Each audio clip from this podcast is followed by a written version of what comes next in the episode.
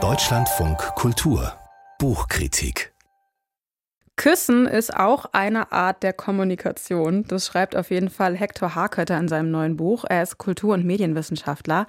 Das Buch heißt Küssen, eine berührende Kommunikationsart. Andrea Gerk hat das Buch für uns gelesen und kann uns jetzt hoffentlich verraten, wie ich per Kuss richtig kommuniziere.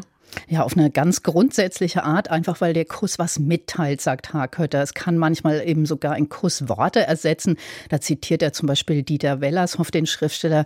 Sie antwortete ihn, indem sie seine Wange küsste. Oder er hat einen Kussforscher parat, der hat einen Ratgeber mhm. geschrieben als Doktor Kusslieb und der hat darin sogar die Sprache rund ums Küssen ganz vertreiben wollen. Red nicht gleich nach dem Kuss, das entweiht ihn. Also klar, Kommunikation ist logisch nicht nur verbale Sprache, man kann kann ja auch per Bild oder gestisch oder mimisch kommunizieren und eben auch per Kuss. Und da gibt es ganz, ganz verschiedene Arten und Interpretationen des Kusses, also romantische Küsse, erotisch, aber auch sozial oder heilig, wenn man etwa an den kirchlichen Kontext und die Gegenstände, die da geküsst werden, denkt. Und es gibt auch Kussregeln, also Konventionen, je nachdem, in welcher Gesellschaft geküsst wird, wie bei Spielen. Da wird ja auch viel geküsst, wenn man an Flaschendrehen oder Abzählspiele denkt.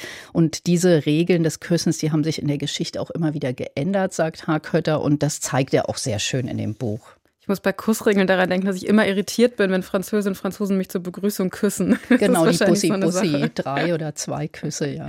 Ist das jetzt also ein Fachbuch aus dem Bereich des Autors? Ist das reine Kommunikationstheorie oder was steckt da alles drin? Nein, das ist es nicht. Also er stromert da durch alle möglichen Fachgebiete, fängt natürlich mit der Biologie an. Die Frage, ist Küssen eigentlich was Natürliches? Es wird ja nicht überall auf der Welt geküsst.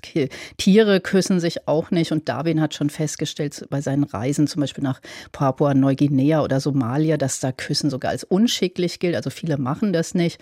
Dann guckt er sich in der Geschichte um, weil er sagt, also wenn es nichts Natürliches ist, dann muss es ja was historisch Gewachsenes sein. Da geht er von der Antike, der Bibel und dem Hohelied Salomons bis eben zum Stellenwert des Küssens in der Kirchengeschichte. Dann schaut er sich in der Popmusik um. Da wird ja ganz viel vom Küssen gesungen. Mhm. Und das fand ich ganz schön. Er schaut sich zum Beispiel auch die Wechselwirkung des Küssens im Kino, also das Knutschen auf dem Sitz, aber auch auch auf der Leinwand an. Und da erinnert er an den ersten schwulen Fernsehkuss. Robert Engel, gespielt von Martin Armknecht und Carsten Flöter alias Georg Uecker, die haben sich 1990 in der Lindenstraße zum ersten Mal als schwules Paar geküsst und dafür gleich Bombendrohungen und alles Mögliche erhalten. Also man sieht, da hat sich was geändert und Küssen kann unglaubliche Energien freisetzen und das in ganz vieler Hinsicht. Ist das also so ein ganz kurzweiliger Ausflug in die Kulturgeschichte des Küssens? Unbedingt. Also inhaltlich ist ist das wirklich sehr, sehr reichhaltig und vielschichtig.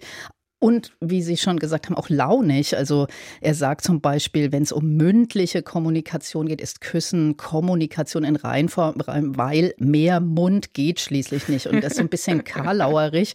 Und das sagt schon so, wie er sich der Sache nähert. Er hat also den Gegenstand aus ganz vielen Perspektiven im Blick und versucht das dann so ein bisschen augenzwinkernd und locker und wie ich finde, doch mit einem sehr speziellen Humor. Also man wird am Anfang auch direkt angesprochen. Das schreibt er, sei geküsst, liebe Leserin. Und dann behält er auch dieses Du und Ich so bei und lässt dann so Formulierungen einfließen wie Du und ich müssen konstatieren, Küssen ist eine Kommunikationsart, die den Küssenden nichts Diskursives mitteilt. Oder auch das Küssen werden Du und ich nicht mit den Begriffen von Chemie und Physik erklären. Und ich muss sagen, hm, also mir stellen sich da bei so einer Ansprache ein bisschen die Nackenhaare auf. Das mag ich nicht.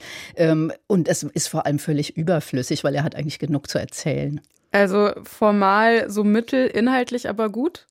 Ja, inhaltlich sehr gut. Also man lernt unheimlich viel, ist auch witzig. Aber wie gesagt, äh, mich hat auch seine Grundthese gestört, dass er sagt, das Küssen ist im Untergang begriffen. Deshalb er, damit erklärt er auch den elegischen Ton, weil Abschied vom Küssen die Begründung ist, wir sitzen viel mehr vor den digitalen Endgeräten als im Kino vor der Leinwand zu knutschen oder wir lernen uns per App als bei der Arbeit kennen.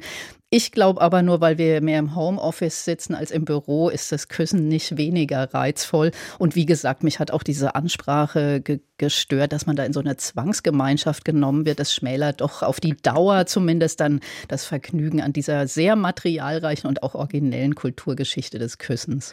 Andrea Gerg hat für uns gelesen Hector Harkötters Küssen, eine berührende Kommunikationsart. Das Buch ist im S. Fischer Verlag erschienen.